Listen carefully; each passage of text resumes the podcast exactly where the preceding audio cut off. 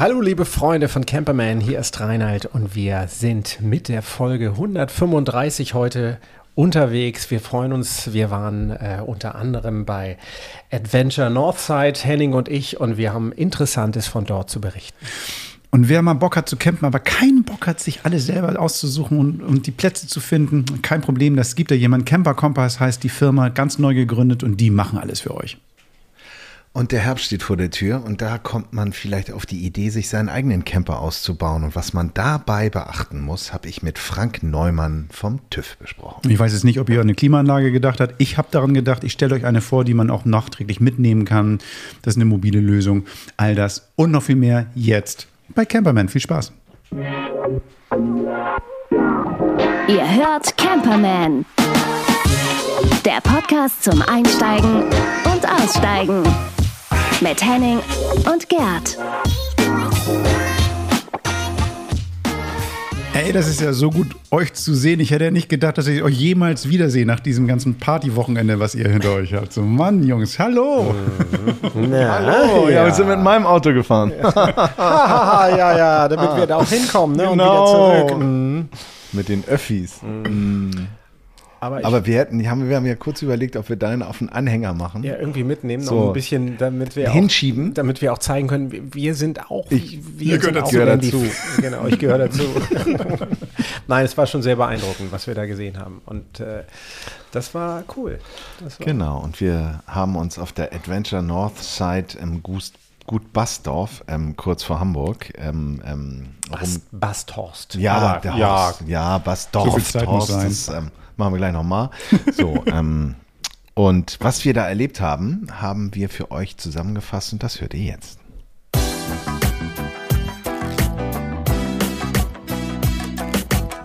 Camperman unterwegs. Ja, Hallöchen.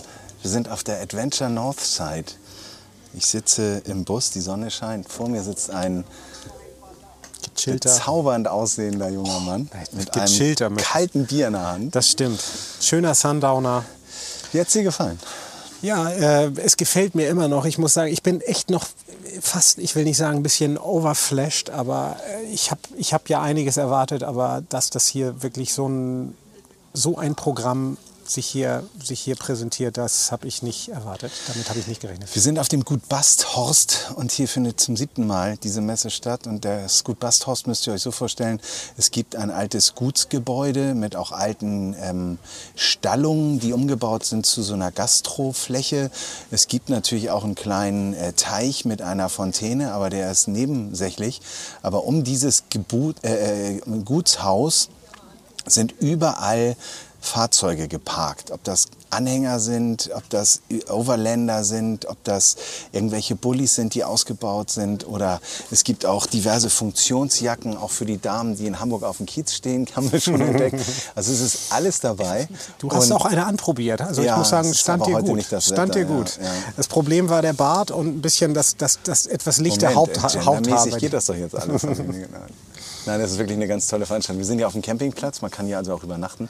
Ähm, Feinst. Und äh, ja, was hat dir am besten? Also was, was fandst du hier von den Ausstellern am, am schönsten? Ich kann, weiß gar nicht, also ich glaube, an Produkten gibt's eine, ist die Range, glaube ich, unendlich. Aber was mir vor allen Dingen besonders gefallen hat, sind wirklich die Vibes.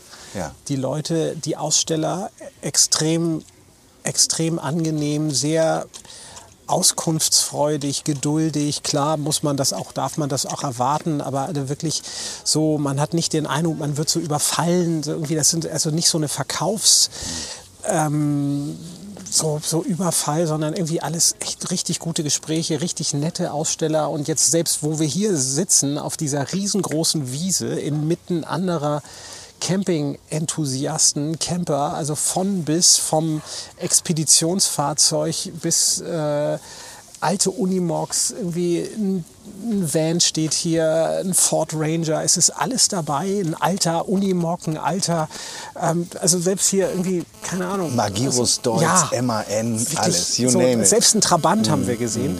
Es ist wirklich eine unfassbare, finde ich, Community hier und das Und finde ich kein Alkoven, mein Ja. Freund. Wenn ich mich jetzt hier umschaue, ja. ich sehe hier auch kein weißes Auto. Jetzt weiß ich ehrlicherweise auch ein bisschen, warum es mir hier so gut gefällt, obwohl ich jetzt auch nicht die Alkoven-Gemeinde jetzt verprellen will, Nee. aber ich sage es ganz ehrlich, das ist hier, also es ist eher, ich würde es tatsächlich als klassische Outdoor-Camper Messe oder als, als, ja, es ist eigentlich fast, hat ein bisschen was von einem Festival. Genau. Was mir gut gefällt, ist, dass du im Grunde genommen hier das ganze Wochenende verbringen kannst. Und das Wetter spielt ja dieses Jahr nun auch mit. Wir wurden auch darüber informiert, dass letztes Jahr das wohl eine Katastrophe gewesen sein muss. Ähm, dann allerdings auch darauf hingewiesen, dass ähm, die Hamburger ja auch etwas härter am Nehmen sind. Die ja, also wir haben jetzt hier eine Dreiviertelstunde Anreise gehabt. Ähm, aber dazu erfahrt ihr auch gleich noch mehr, denn ich habe mit dem Ralf Urbanek, der diese Messe schon seit einiger Zeit veranstaltet, noch ein Interview geführt. Aber worauf ich hinaus wollte, ist, du kannst hier eigentlich das ganze Wochenende verbringen. Abends ist Musik, es gibt diverse Versorgungsstände, du kannst hier auch einfach nur campen. Ähm, Feuer ist ausdrücklich erlaubt, also jeder hat hier dann seine Feuerschale an. Ich finde, das ist eine super schöne Möglichkeit, um die Saison vielleicht auch nochmal ausklingen zu lassen. Ganz genau, Ja. trifft total. Alles kann, nichts muss. Ja. Und wenn ich hier so rumguck, rumgucke, hier wird jetzt gerade eine Flasche Wein aufgemacht. Also es ist wirklich ne, für jeden, jeder Anspruch, jedes, jedes Niveau, Niveau wäre der falsche Ausdruck, alles wird hier bedient. Und Jeder das ist Preisbeutel vor allen Dingen auch. Wir haben hier natürlich auch so ein wunderbares Mobil gesehen, könnt ihr bei uns in der Story bewundern. 1,1 Millionen, ja, kann man auch machen. Ähm, viele Workshops ähm, und vor allen Dingen auch so Hilfe für Menschen, die sagen, ich möchte vielleicht auch noch mal ein anderes Land mit meinem Auto bereisen. Welches ist das richtige Auto? Also hier werden auch ein bisschen Träume wahr, glaube ich. Ähm, aber wie genau auch der Ralf, der das mit seiner Familie betreibt, die auf die Idee gekommen ist und äh, diese Messe entstanden ist, das erfahrt ihr jetzt im Interview. Und wir fahren wieder her nächstes Jahr, oder? sowas von unbedingt. Und wir bleiben noch ein bisschen hier und sagen Prost, Prost. bis später. Cheer. Ja, wir sind auf der Adventure Northside auf dem Gut Basthorst. Basthorst. Ganz genau, gut Basthorst. Und spreche mit dem Ralf Urbanek, dem Veranstalter hier. Hallo. Hallo, Henning. Ähm, das ist ja eine Messe, die ist ja überwältigend. Also man sieht Expeditionsfahrzeuge, Dachzeltaussteller, es gibt lustige Benzinkanister, die zu einem Grill umfunktioniert werden können. Ähm, wie kommt man darauf, eine solche Messe zu veranstalten? Also der Wurzel des Ganzen oder die, die Wurzel des Ganzen habe ich in England mal entdeckt. Da gab es zwei äh, Veranstaltungen, die haben mich sehr fasziniert. Das eine äh, war die Veranstaltung mit dem Namen Wilderness Gathering. Da treffen sich Leute aus der Bushcraft-Szene. Also das sind so die, die ähm, am liebsten in der Natur leben, sich alles aus der Natur bauen, vom Trinkgefäß zur Unterkunft und so weiter. Also eine sehr starke Bewegung in England, auch eine sehr äh, charmante und, und teilweise witzige. Und dann gibt es natürlich ähm, in England klassisch die, den Land Rover und da besonders den Defender und auch die haben ihre Veranstaltungen. Und die Kombination aus beidem, äh, die gibt es auch. Und äh, die Kombination, die fand ich so klasse, dass ich gesagt habe, genau das will ich hier in Deutschland machen. Und so fing das an. Wir sind jetzt im neunten Jahr, die achte Veranstaltung, einmal fiel aus wegen Corona. Und als wir das vor neun Jahren angefangen haben, da war das nicht hier auf Gut Basthorst, das war in einem Ort mit dem Namen We- Wetem bei Walsrode. Auch eine wunderschöne Lokation. Ähm, aber da sind wir sehr schnell rausgewachsen und im dritten Jahr waren wir dann hier. Ja. Und äh, wenn ich mir das jetzt hier anschaue, das ist ja eine Komplettveranstaltung. Das heißt, es gibt Kinderbespaßung, es gibt, man kann auch bleiben das Wochenende und hier mit seinem Camper oder wie ich auch gesehen habe, mit irgendwelchen äh, Autos, die womöglich bei der Dakar gefahren sind, äh, vorbeikommen. Also da gibt es ja auch auf dem Campingplatz noch ordentlich was zu entdecken. Ähm, wie, sagen wir mal, wie, wie funktioniert diese Veranstaltung? Ich meine, äh, ist man da als, als Veranstalter die ganze Zeit auf der Suche oder kommen eigentlich jetzt schon die ganzen Hersteller zu dir? Ähm, also natürlich muss man schon eine, gezielte Ansprache machen. Äh, der Anfang war nicht ganz leicht. Als wir angefangen haben in, in Fetem bei Walsrode, da hatten wir 70 Aussteller und äh, ein paar Hände voll Camper. Aber die Begeisterung war sofort da und der sprühende Funke auch. Und die Leute haben gemerkt, Mensch, ich kann ein tolles Wochenende verbringen hier. Äh, für die Aussteller war es auch interessant. Die sagten, ach, das ist gar nicht mal so übel. Das war ein Teil Kurzurlaub und ein Teil auch Business. Und so hat sich das fortgepflanzt und wurde mit der Zeit größer. Jetzt haben wir über 100 Aussteller.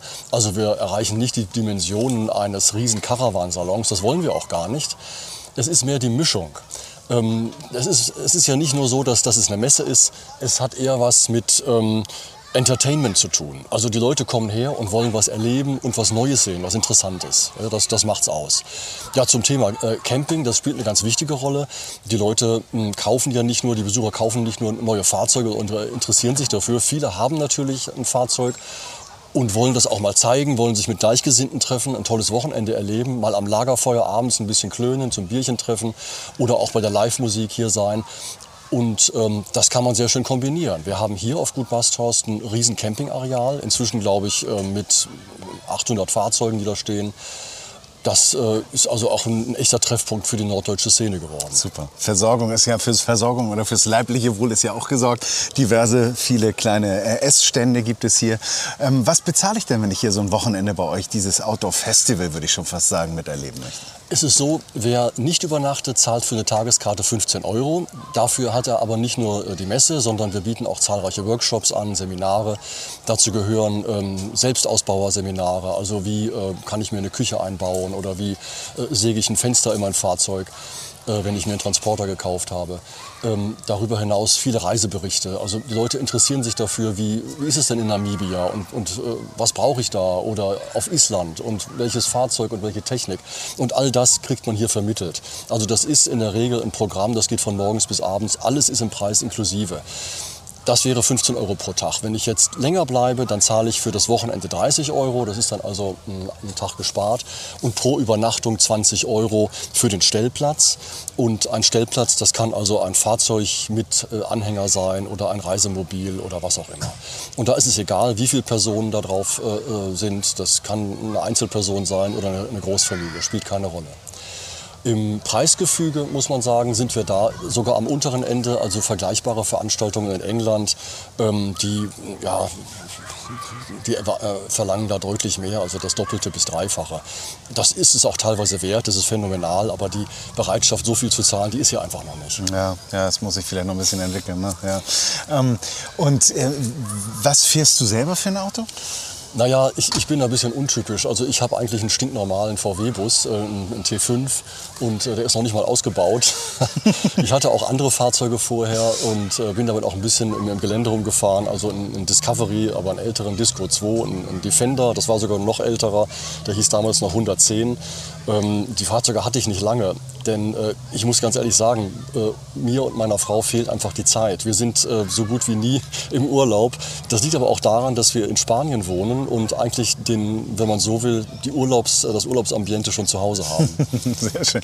Und Frau, da sprichst du was an. Das ist ja ein richtiges Familienunternehmen, was ihr hier aufgebaut habt. Ne? Deine ja. Frau ist beteiligt dann? Ja, natürlich. Also zunächst mal waren das meine Frau und ich. Die Kinder waren ja vor ähm, neun Jahren noch, noch ein bisschen kleiner. Jetzt sind die alle, äh, also beide sind jetzt 20 und 23 Jahre alt oder 21 und 23, helfen kräftig mit. Die sind also äh, auf der Camping Area im Einsatz oder auch an der Kasse.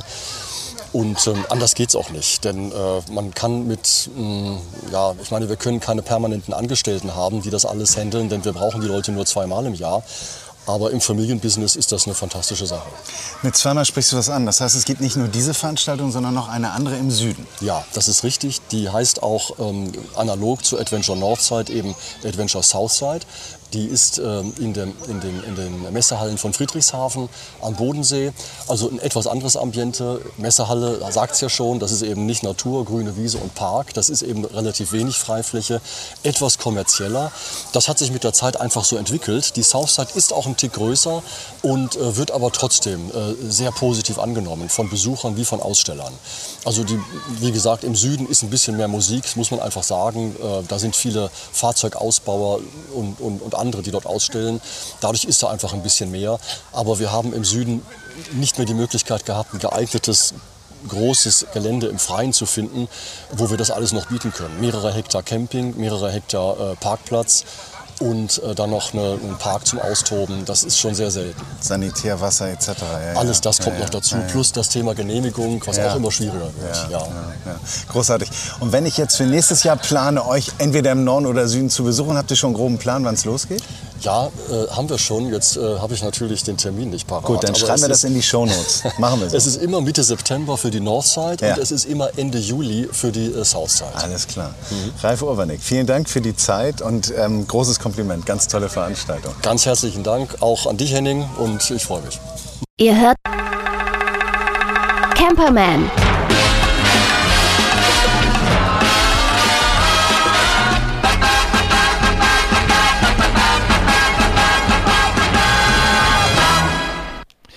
Ja, Wuppi ist ja leider nicht über Nacht geblieben. Nee, aus gutem Grund, weil ich weiß, dass du schnarchst. Nee, ich schnarche nicht. Nee, ist klar. Gerd, Gerd, was sagst du dazu? Du warst ja nur mit Henning auch schon mal unterwegs. Also ähm, bis Henning schnarcht, braucht es eine Menge an ähm, Abendunterhaltung oder irgendwie auch im Glas gefüllt oder was auch immer. Nee, nee, Henning schnarcht nicht. Henning, die Henning schläft ja lange, nun. Henning schläft lange, aber er schnarcht nicht. Ich gehe auch spät ins Bett. Das kann man auch nach vorne ziehen. dann dann stehe ich früh auf. Aber ich schnarche. Ähm, Machen wir es doch mal so. Ich schnarche und ich wollte es Henning ersparen. Deswegen bin ich dann sozusagen nicht über Nacht geblieben. Und äh, nein, ich hatte natürlich noch ein bisschen andere Verpflichtungen. Ansonsten hätte ich mich natürlich gefreut, äh, mich an dich zu kuscheln mit Greta zwischen uns. Und ja, wäre nett gewesen, weiß ich jetzt schon. Ist immer nett, genau. So, ja. Das ist doch mal eine schöne Veranstaltung gewesen. Das Wetter hat ja auch nochmal mitgespielt. Das ist doch aller, allerfeinst. Ja. Was, was ich daran mag, ist, dass es irgendwie nah an uns dran ist. Das ist irgendwie auch mal so ein, finde ich jetzt, aber Sprach ja der immer dieser, Italiener. nee, nee, nee, der Schweizer, der Schweizer. Ähm, du hast mich ja mal der Schweizer genannt, wenn ich immer zu pießig bin mit allem. Ähm, was ich daran mag, ist, dass, dass es irgendwie so auch zeigt, so was Campen so vielfältig ist. Ne? Dass es irgendwie so ganz, mal wieder so ganz anders sind. Also nicht die mit dem Wohnmobil unterwegs sind unbedingt oder das ist so ein bisschen auch so dieses Abenteuer, tatsächlich auch, heißt es auch Adventure. Lass uns mal ein bisschen rudimentär sein, minimalistisch sein. Lass uns mal irgendwie gucken, so was geht alles, so an kleinen geilen Gadgets, so vom Feuerstein bis hin zum, was weiß ich, aufklappbaren Klo, das ich in die, in die ähm, Gesäßtasche packen kann. Also es ist irgendwie, ich, ich, mag das, ne? Ich finde das ja super. Ich das Genau meine, meine Richtung. Oder wie sagt man so, mein, mein. Toiletten. Ja, ja, das auch, ja. Nein, aber wie du sagst, Gerd, ne, das ist so, das ist meine Art, wie ich mir Camping vorstelle. Inzwischen.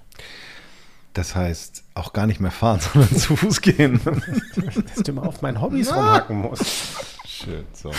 Aber, äh, aber Reinhard, wenn du jetzt nicht selber fahren willst oder kannst, du kannst dir das auch organisieren lassen. Das ist das Gute. Es gibt eben halt Menschen, die sagen hey, wir kennen mehrere Leute wie dich und wir wollen jetzt irgendwie euch die Möglichkeit geben, trotzdem zu campen. Und äh, die Anna hat irgendwie mich gesagt, so, hey, ich wurde so oft gefragt, wie macht man das und wo buche ich und wie finde ich überhaupt den Wagen, mit dem ich fahren kann? Dann hat sie gesagt, so, nö, ich habe keine Lust mehr, dieses Wissen umsonst rauszugeben. Ich mache daraus ein Geschäft. Und darum hat sie jetzt Camper Kompass gegründet. Jetzt im Herbst geht es an den Start. Man kann jetzt also schon für nächstes Jahr da den kompletten Camperurlaub einfach mal organisieren lassen. Wie das funktioniert, das verrät euch jetzt Anna. Interview der Woche. So, Anna, ähm, bevor wir über dein tolles Projekt reden, erstmal herzlich willkommen hier bei Camperman. Vielen Dank, ich freue mich. Sag mal, ähm, man kommt, wie kommt man auf die Idee, quasi eine Reiseanbieteragentur, so, all, so eine eierlegende Wollmilchsau, was das Campen betrifft, für Leute zu gründen? Bist du selber Camperin und wenn ja, wie lange machst du das schon? Ähm, mein ganzes Leben. Also ich bin jetzt 31 und ich meine, der erste Campingurlaub war, als ich zwei oder drei Jahre alt war. Damals äh, natürlich mit meinen Eltern, mit einem gemieteten Wohnwagen und später dann ähm, ganz, ganz viel ähm, mit dem eigenen Wohnwagen dann von meinen Eltern. Und als ich dann alt genug war mit ähm, Zelt und Twingo, dann mit dem Wohnmobil durch Amerika, mit dem Camper durch Australien, ähm, bis ich dann 2018 ähm, einen VW Caddy gekauft und zum Camper ausgebaut habe. Das ist äh, meine Hedwig und damit bin ich jetzt seit ja, fast fünf Jahren regelmäßig unterwegs. Genau, und darüber berichte ich auch. Ähm, ich habe einen kleinen Reiseblog, ähm, wo ich inzwischen nicht mehr so viele Artikel schreibe, aber bei Instagram immer noch sehr aktiv bin ähm, und habe eine, eine Community mitgegründet äh, für Minicamper und Caddy-Camper. Das sind die Caddy Roamers. Und über diese beiden äh, Kanäle kommen eben ganz, ganz oft Fragen rein äh, zu Reiserouten, zu Camping im Allgemeinen. Ähm, Camping für Anfänger ist immer so ein Thema und auch Alleinreisen als Frau mit Camper. Und dann habe ich irgendwann gedacht, Mensch, ich nehme die Leute eh schon so an die Hand in privaten Nachrichten und so weiter. Eigentlich äh, habe ich ja großen Spaß dran und man könnte das vielleicht auch beruflich machen. Und das, äh, ja, gehe ich jetzt mal an. Ja, das Wissen immer umsonst rauszugeben, ist ja schön bei Freunden oder sowas, aber nicht bei x-beliebigen Leuten, die dann einfach mal kommen, ey, du musst, es muss dir doch Spaß bringen, mir zu sagen, wo ich jetzt meinen Urlaub verbringen soll. Es ist ja eine interessante Ja, Idee, genau. jetzt ein ähm, Geschäftsmodell daraus zu machen. Ähm, die Seite, die ich jetzt ähm, von dir gesehen habe, heißt Campers Compass. Ähm, erklär doch mal, was, was hast du damit vor? Also Campers Compass ähm, bietet individuelle Campingreisen Ähm, das bedeutet, äh, bei mir kann man das Komplettpaket buchen von der Campermiete über die Routenplanung, über Reservierungen von Campingplätzen oder auch naturnahen, aber legalen Stellplätzen. Also es gibt ja verschiedene Portale, ähm, wo Privatleute ihre Grundstücke und Flächen äh, einstellen, die man dann eben mieten kann als Stellplatz, bis hin zu Aktivitäten, wenn man jetzt sagt, okay, ich gehe total gerne wandern oder klettern oder ich möchte unbedingt mal einen Surfkurs machen oder eine Kajaktour oder ich bin kulturell total interessiert, ich möchte ähm, so viele Museen besuchen wie möglich, dann ähm, plane ich die komplette Reise, je nachdem, wie flexibel man gerne sein möchte. Die einen wollen vielleicht nur die Route geplant haben, dann bekommt man den Routenvorschlag mit äh, Empfehlungen für Aktivitäten und äh, Campingplätze. Ähm, die anderen brauchen vielleicht etwas mehr Komfort und Sicherheit, wollen etwas mehr an die Hand genommen werden. Und ähm, ja, das kann man dann in Zukunft, in naher Zukunft auf meiner Website ähm, angeben, wie flexibel man eben sein möchte. Und dann ähm, bekommt man entweder so ein Basispaket oder eben das All-In-Paket, in dem man dann wirklich die Reise von A bis Z, eigentlich wie eine pauschal All-Inclusive-Reise, wie man es von Hotelurlauben kennt, ähm, bekommt man das komplette Paket zusammengestellt. Und es gibt aber natürlich nicht nur Schwarz und Weiß, sondern auch noch ganz viele verschiedene äh, Grau- und Farbtöne dazwischen. Das heißt, man könnte auch sagen, okay, ich fahre los und hätte gerne die ersten zwei Nächte erstmal zum Eingrooven gebucht und vorgeplant. Und danach möchte ich aber gerne flexibler sein, dann ist natürlich auch das möglich. Wenn ich jetzt mir meine beim Campingurlaub plane, oder beziehungsweise ich plane meistens gar nicht, sondern ich fahre einfach los. Aber das ist für mich eigentlich das Schönste daran, selber einmal loszufahren. Aber du hast jetzt aber gedacht, es gibt ja anscheinend eine Zielgruppe, die hat da Bock darauf, dass jemand anders diese Planung übernimmt. Was sind das für Leute? Was, was sind das für Menschen, Camper, die dann zu dir kommen? Komplette Laien, komplette Anfänger oder Leute, die einfach zu faul sind, weil der Alltag so stressig ist? Also was ist das für so eine ähm, Bandbreite an Leuten? Ich glaube tatsächlich sowohl als auch. Also ich spreche vorrangig Leute ähm, ab 30 ungefähr an, bis aber ähm, 70, 80, da gibt es eigentlich kein, kein Ende ähm, die eben wenig Zeit haben. Zum einen, also der jüngere Teil dieser Zielgruppe hat in meiner Vorstellung ähm, wenig Zeit, weil sie berufstätig sind, viel arbeiten und hat aber gleichzeitig natürlich ähm, das Geld, um so eine Leistung zu finanzieren, anders jetzt als zum Beispiel StudentInnen. Ähm, und die haben so einen stressigen Alltag, dass sie halt einfach keine Lust haben, sich auch noch mit der Reiseplanung auseinanderzusetzen, ähm, wollen aber Vanlife und Campen super gerne mal ausprobieren, vielleicht sich auch mal etwas ähm, außerhalb der eigenen Komfortzone bewegen und neue Dinge ausprobieren, sind weltoffen, ähm, umweltbewusst, entdeckungsfreudig und neugierig. Aber ähm, ja, wissen nicht so richtig, okay, ich würde gerne mal, aber wo fange ich denn an? Du hast vollkommen recht. Das können ähm, junge Paare, junge Familien sein, aber eben auch Alleinreisende. Insbesondere auch, glaube ich, ähm, Frauen, weil die ähm, weibliche Zielgruppe einfach auf Reisen auch ein anderes Sicherheitsbedürfnis hat, das sagt zumindest ähm, meine Erfahrung als Reisebloggerin. Ähm, und da auch meine Zielgruppe spiegelt mir das in eben Fragen und Nachrichten, die ich da gestellt bekomme. Und zum anderen gibt es natürlich die etwas älteren, ähm, die vielleicht entweder gar keine Kinder haben oder die Kinder sind aus dem Haus, ähm, die einfach etwas sicherheitsbedürftiger sind und jetzt nicht mehr ähm, sich einfach ins Blaue hinein äh, in ferne Länder begeben wollen, ähm, anders als du das jetzt beschrieben hast, die vielleicht doch etwas mehr Planung möchten und dann sich gerne auf einen Profi verlassen wollen. Ich kann das total nachvollziehen. Du hast schon recht. Also wenn ich jetzt mir vorstelle, also es ist ja heute gar kein Problem mehr, sich einen Camper zu leihen. Also du gehst zu irgendeinem Verleiher. Ich glaube, es gibt im ganzen Bundesgebiet genügend Möglichkeiten, das zu holen.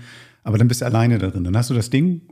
Du weißt vielleicht gerade noch, weil du eingewiesen wärst, wie das Hochdach hochgeht oder wie die Toilette entleert wird. Aber was dann? Also ähm, wo fahre ich hin? Ähm, wo kann ich irgendwie einen schönen Blick haben? Wo kann ich denn? Es gibt ja so, so einen Campingurlaub, habe ich mit vielen Leuten schon gesprochen. Ist auch so ein ähm, ähm, bringt auch immer ganz viel Enttäuschung mit sich, weil denn die Erwartungen, die man so hatte, diese Instagram-Bilder, die man gesehen hat, sich in, mit der Wirklichkeit manchmal nicht so decken, weil man dann irgendwie ja auf die Empfehlung falscher Leute hingehört hat. Aber ja. Ich, ich stelle mir jetzt bei dir Folgendes vor. Du hast irgendwie so einen riesen Karteikasten, also so früher ein Rolodex, jetzt hast du das alles digital und hast irgendwie natürlich irgendwie schon ein paar Routen zurecht gemacht. Aber du wirst doch sicherlich nicht immer bei Null anfangen, wenn du irgendwelche Tipps gibst. Das heißt, du hast so Preferred Partner, gehe ich mal von aus. Vielleicht auch so ein paar Stellplätze, die du natürlich kennst oder, oder was auch immer. Wie gehst du da vor? Oder suchst du tatsächlich ganz individuell nach irgendwelchen Wünschen immer alles neu? Mm, sowohl als auch. Also vorrangig konzentriere ich mich auf Ziele, die ich selber sehr gut kenne, wo ich schon öfter war, wo ich auch einfach Campingplätze und auch Aktivitäten und das Ganze drumherum guten Gewissens, ehrlich und authentisch empfehlen kann. Denn ähm, das kann ich sicher nicht europaweit anbieten für jedes Land und jede Region. Das äh, liegt, glaube ich, auf der Hand, dass das nicht geht. Vielleicht irgendwann. Aber erstmal konzentriere ich mich auf Orte, die ich kenne, ähm, genau, die ich einfach selber approved habe, wenn man so will. Und äh, da habe ich dann natürlich meine Kartei ähm, an Plätzen, die ich irgendwie bunt zusammenstellen kann. Und ähm, ich habe aber auch schon in Gesprächen jetzt erfahren, dass es für viele selbst eine Erleichterung ist, wenn die Routenplanung übernommen wird, ohne dass ich da war. Einfach weil ich zum Beispiel mich super gerne in so Themen reinfuchse und auch für meine eigenen Reisen sehr, sehr gerne plane und vorbereite ähm, und da auch gerne mal ein paar Stunden ins Land ziehen. Aber das geht nicht jedem so.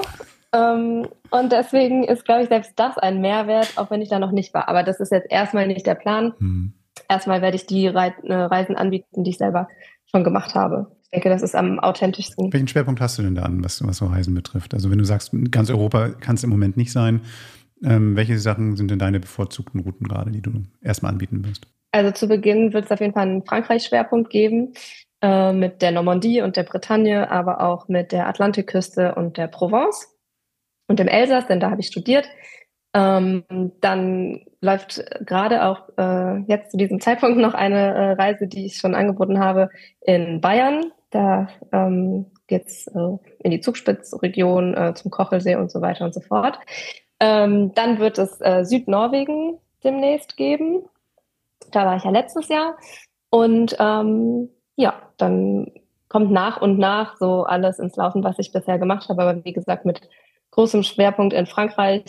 Ich bin aber zum Beispiel zu Hause ähm, im Nationalpark Eifel in der Region rund um Aachen am Dreiländereck aufgewachsen. Ich denke, das ist äh, auch ein ganz nettes Ziel. Man weiß ja manchmal nicht so sehr zu schätzen, wo man eigentlich selber herkommt, mhm. weil es so selbstverständlich ist. Aber ich glaube, dass man hier auch super viel entdecken kann.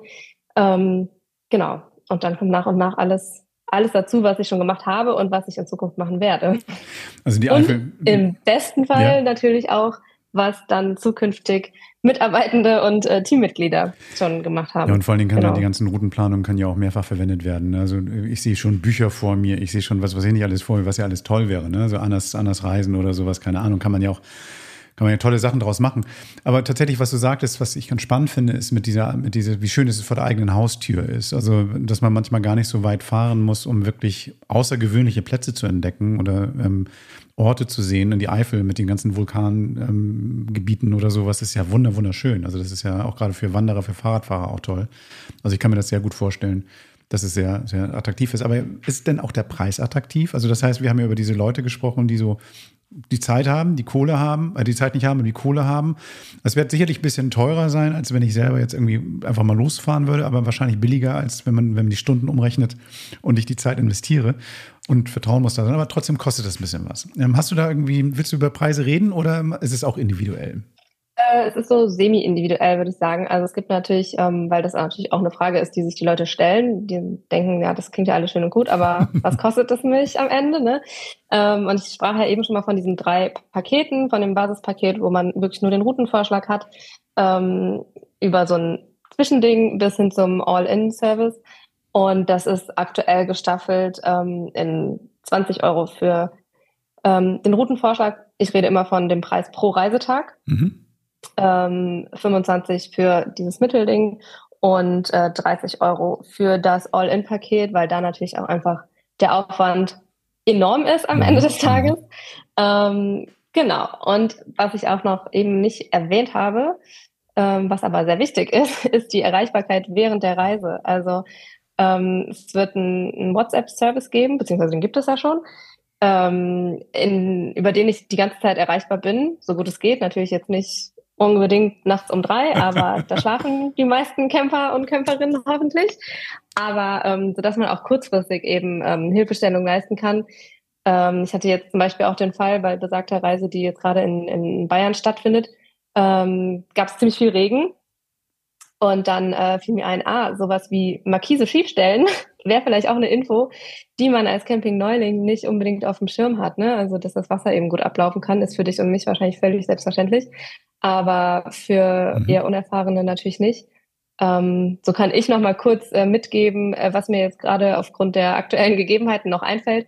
Und ähm, die, die Kunden und Kundinnen können eben kurzfristig Fragen stellen, wenn sie nicht weiter wissen oder irgendwas ist. Oder mal schnell eine Umbuchung, falls irgendwie man merkt, so Mensch, diese Region ist jetzt nicht befahrbar oder anfahrbar oder was weiß ich nicht alles. Ich habe hier noch einen Tipp, eine Ecke, fahrt zehn Kilometer nach links und dann habt ihr da was Neues oder sowas oder Telefonsupport, was auch immer. Also verstehe ich toll. Also das wäre nicht meine Frage gewesen. So was, ähm, hier ist das Paket, habt Spaß und ähm, nächster Kunde bitte.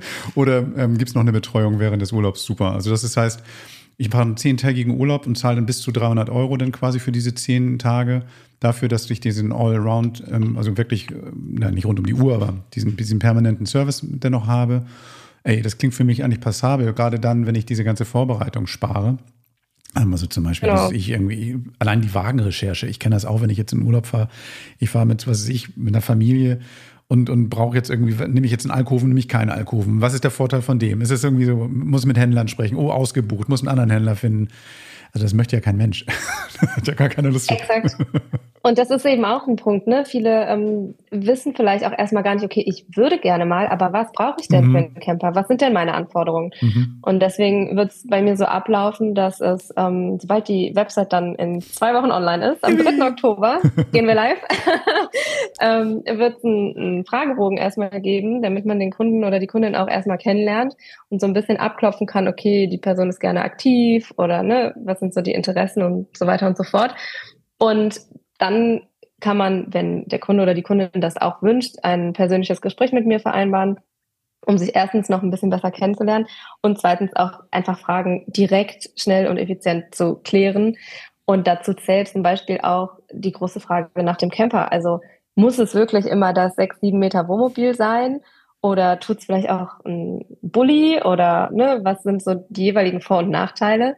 Ähm, viele, gerade jüngere Menschen, ähm, erstaunlicher oder nicht erstaunlicherweise, aber leider auch häufig ähm, Frauen trauen sich nicht zu, mit einem großen Mobil zu fahren, ähm, dass man da auch so ein bisschen die Sorge nimmt und einfach ja genau darauf eingeht, was zu dem Kunden oder der Kundin passt, dass man sich eben auch wohlfühlt, weil am Ende des Tages soll die schönste Zeit des Jahres sein.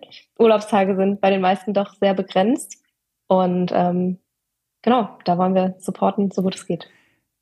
Dann zum Schluss noch die Frage mit dem Wohlfühlen. Ähm, wenn jetzt ein Novize zu dir kommt und wirklich nicht so viel Camping-Erfahrung hat, was gibst du denn für einen Tipp mit, damit der sich auf jeden Fall wohlfühlt? Also gibt es irgendwas, was er mitnehmen soll, woran er denken soll? Oder ähm, hast du da irgendwie so, so einen Tipp parat? Vielleicht für andere Leute, die zum ersten Mal jetzt irgendwie sich da die Reise planen wollen?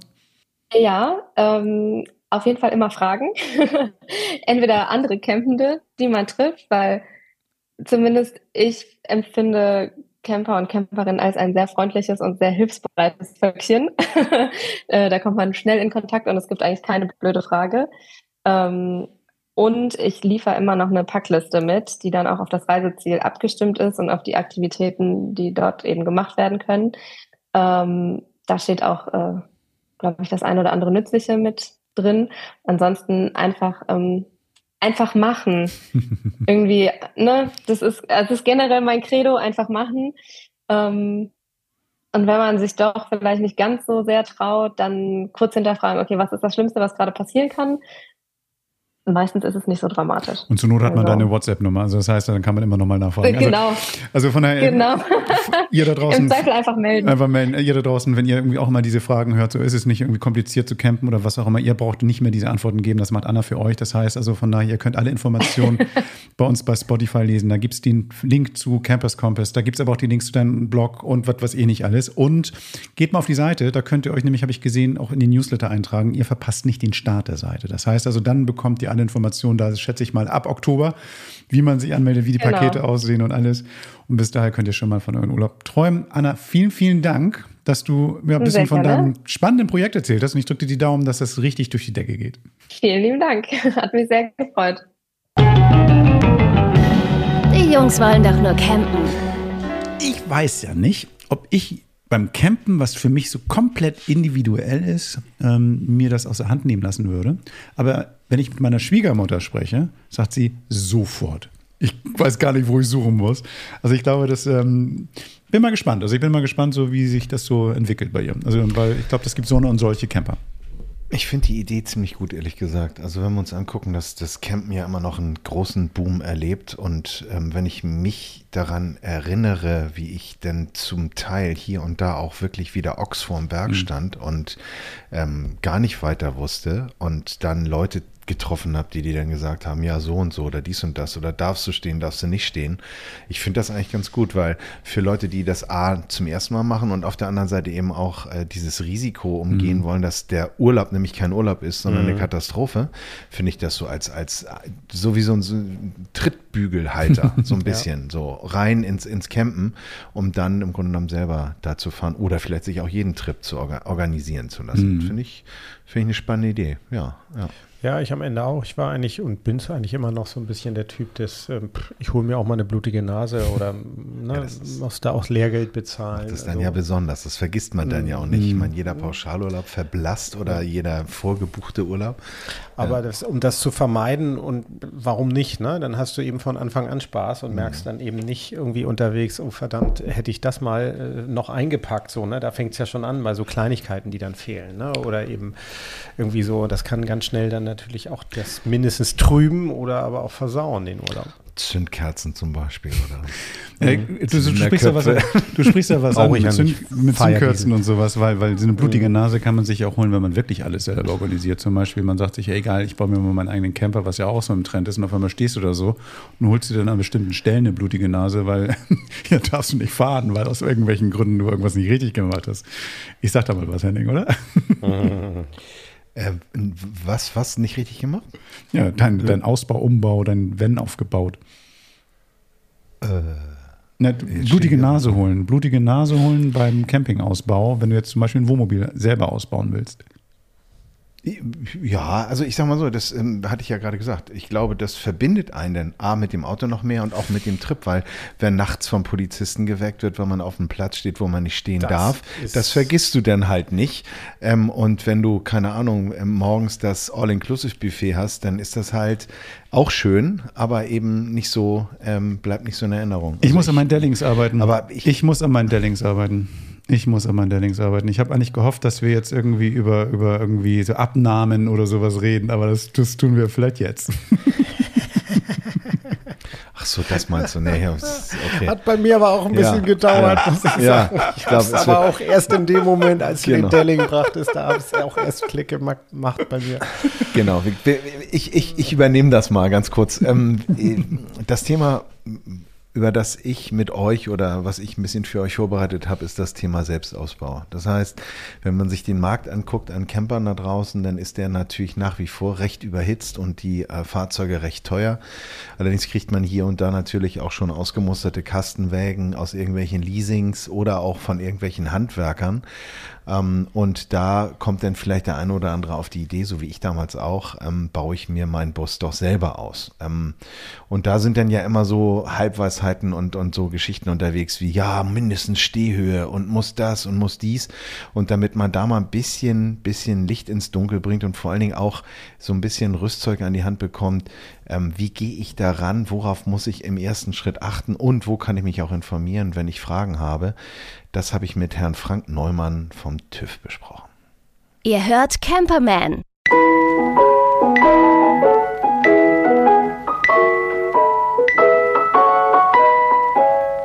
Mit Gerd und Henning. Ich habe jetzt das Vergnügen, mit dem Referent im Bereich Fahrzeug und Mobilität des TÜV-Verbands zu sprechen, mit Herrn Frank Schneider. Ich grüße Sie, Herr Schneider.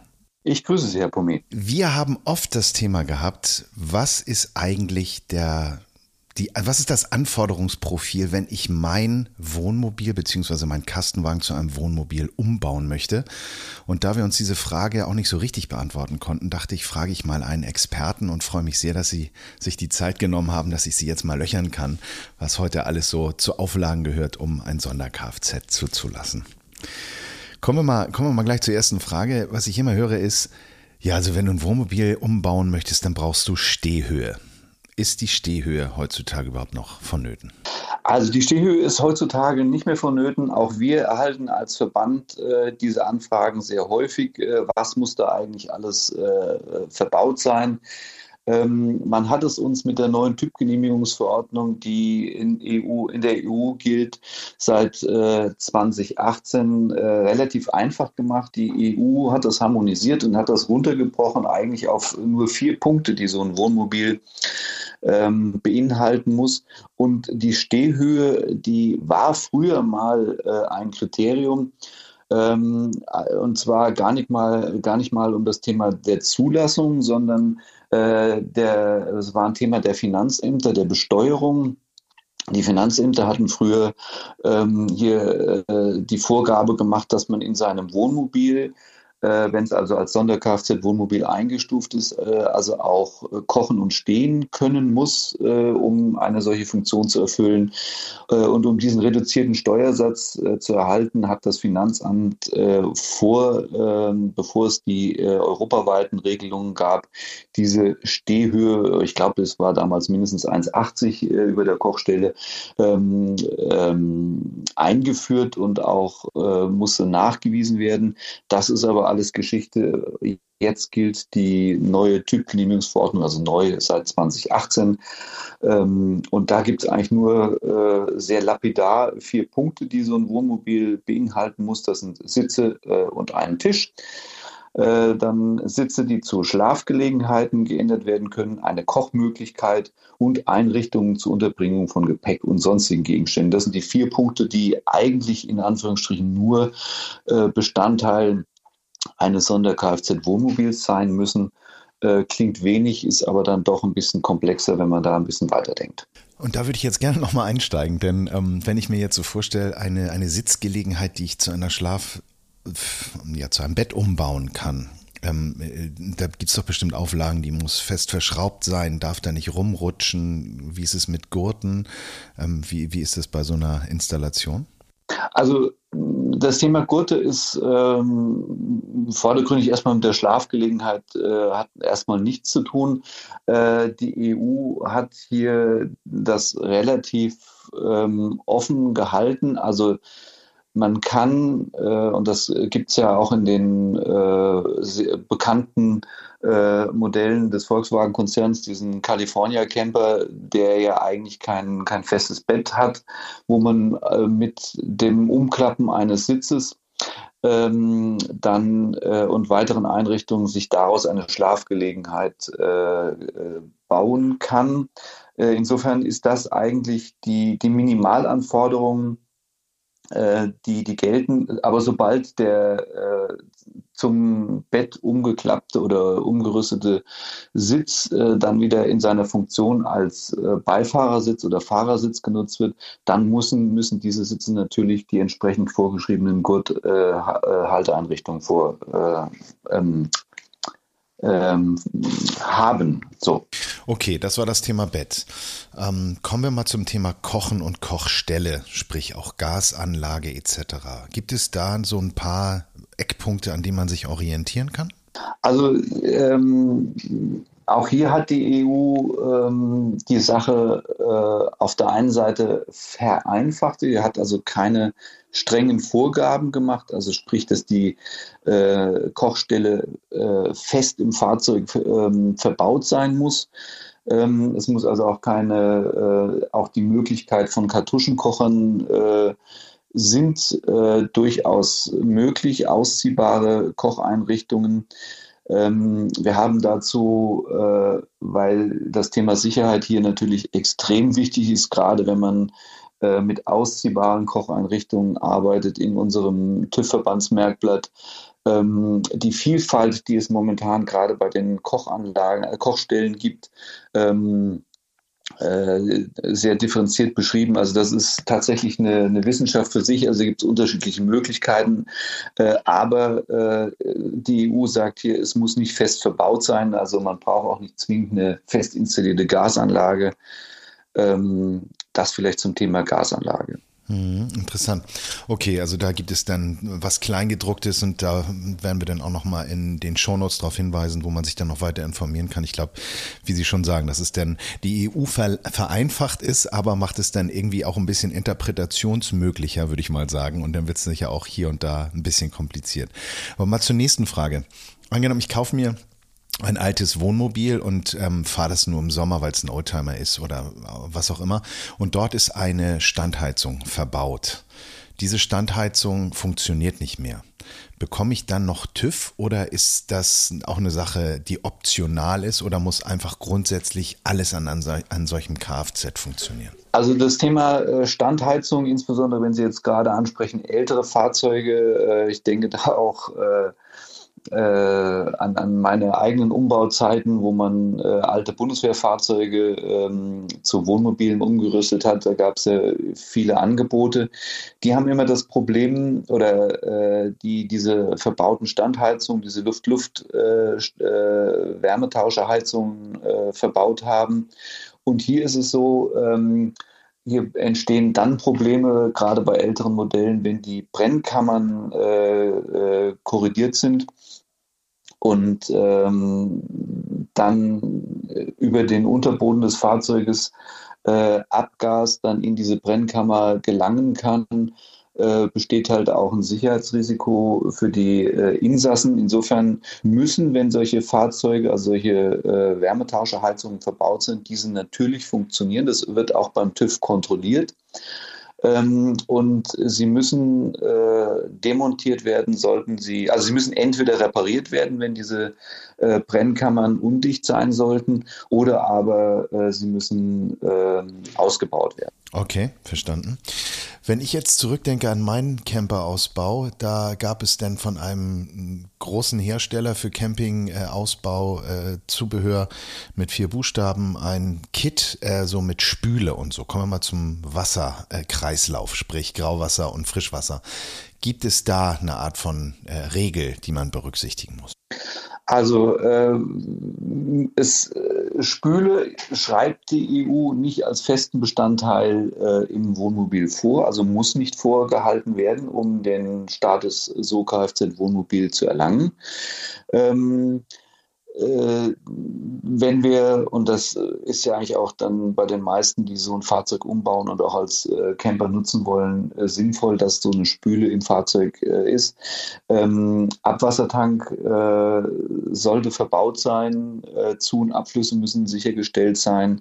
Ähm, also das ist eigentlich ein sogenanntes freiwilliges Add-on, nicht verpflichtend und ähm, die ja allseits bekannten Regeln äh, mit einem separaten Frisch- und Abwassertank und den damit verbundenen Dingen, die man auch, äh, wenn man sein Fahrzeug umrüstet, beachten muss, also Stichwort zulässiges Gesamtgewicht.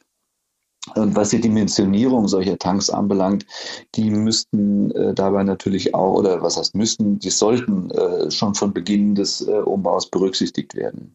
Okay, wichtiger Punkt, weil das sind ja Sachen, die häufig dann auch beim Ausliefern eines Autos gar nicht berücksichtigt werden. Kommt, steigt man ein, begibt man sich in einen Grau, um nicht in einen Rotbereich. Ja, das äh, haben wir aber auch schon oft thematisiert hier im Podcast. Wichtiger Punkt, in der Tat.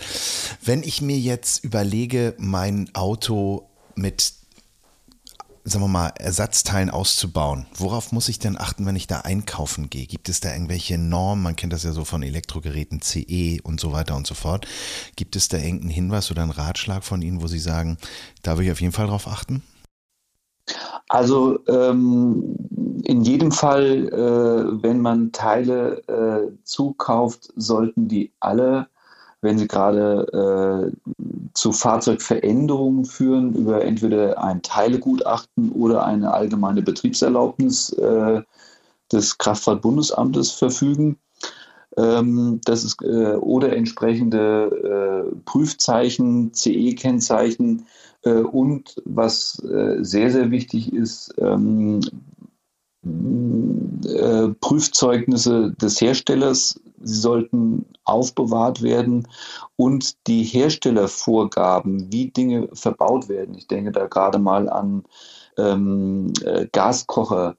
Ähm, da, da, muss man unbedingt darauf achten, dass man äh, Produkte nimmt, die also auch für den Einbau in Fahrzeuge geeignet sind. Also man kann da nicht irgendwie einen Gaskocher einbauen, sondern man, es ist zwingend darauf zu achten, dass die, dass der Hersteller die Eignung dieses Gerätes also auch für den äh, für, den, für, die, für die Nutzung im Fahrzeug freigegeben hat. Also das sind ähm, wichtige Punkte, die es hier zu beachten gilt. Und das kann ich auch aus eigener Erfahrung noch berichten, äh, die äh, gerade wenn wir zum Thema Teilegutachten oder ABE äh, äh, anschauen, diese Prüfzeugnisse sollten im Original vorliegen. Also ich selber bin äh, vor rund 30 Jahren, als ich mein, mein Bulli umgebaut habe, auch mal beim TÜV abgeblitzt, äh, weil eine ABE für das Bugrad nur als Kopie vorlag. Also da ist man vielleicht heute nicht mehr ganz so streng, aber äh, man muss auch aufpassen, wenn man irgendwo im Internet heute äh, irgendwelche Dinge erwirbt, äh, dass die also auch in, also nicht, da gibt es viel Schindluder, es gibt auch gefälschte Prüfzeichen und Prüfzeugnisse. Ähm, also hier ist, ähm, hier sollte man sich äh, auf einschlägigen Seiten auch vorher erkundigen, dass es da dass die Teile geprüft sind, dass sie, ähm, dass man Original, äh, Originalbescheinigung erhält. Und dann eben auch nicht vielleicht dem super Sonderangebot aufsitzt, weil das ist ja auch häufig so der Grund, ne, dass wenn zwei vergleichbare Produkte irgendwie äh, im Netz angeboten werden, das eine ist deutlich günstiger, dann äh, kann es häufig auch ein Indiz dafür sein, dass es sich dabei um Nachbau handelt. Aber das ist nochmal ein Thema für eine ganz andere und eine eigene Folge, Kaufberatung. Das wollen wir gar nicht machen, aber es ist interessant, dass Sie das sagen. Ich habe nämlich eine ähnliche Erfahrung mit meinem Bulli damals gehabt. Ähm, ich bin zu einem TÜV-Prüfer hingefahren und habe ihm gesagt, ich möchte hier gerne noch einen zusätzlichen Gurt nachbauen und er hat nur gesagt, ja, du musst dir ein anderes Auto kaufen. Was würden Sie denn, ja, also ich, ich nehme es mittlerweile leicht und ich finde es auch sehr sympathisch, dass Sie als jetzt ähm, äh, Referent des TÜV-Verbands selber auch so eine Erfahrung gemacht haben. Ähm, was würden Sie denn jemandem raten, wenn er jetzt plant, seinen Kasten oder sein, sein Caddy oder was auch immer umzubauen? Erstmal sich erkundigen, wo ist eine Abnahmestelle, mit Leuten vor Ort sprechen und die Kriterien und das Vorhaben durchgehen oder machen ich meine, aufgrund unseres Gesprächs oder auch aufgrund irgendwelcher Tutorials und dann hinfahren. Was wäre Ihre Empfehlung?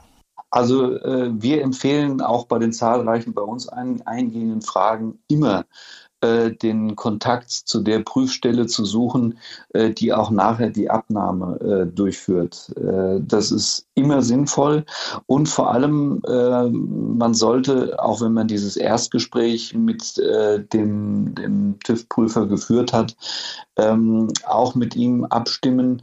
es gibt ja je nach, je nach Größe und Umfang des geplanten Umbaus durchaus verschiedene Abschnitte, Bauabschnitte, die man durchführt ähm, wo man äh, wichtige sicherheitsrelevante äh, Dinge äh, quasi verbaut, die nachher dann nicht mehr oder nur sehr schwierig sichtbar sind, die man dem TÜV-Prüfer dann zeigen muss. Also ich denke da gerade mal an Ele Elektroinstallationen, Verlegung von Gasleitungen.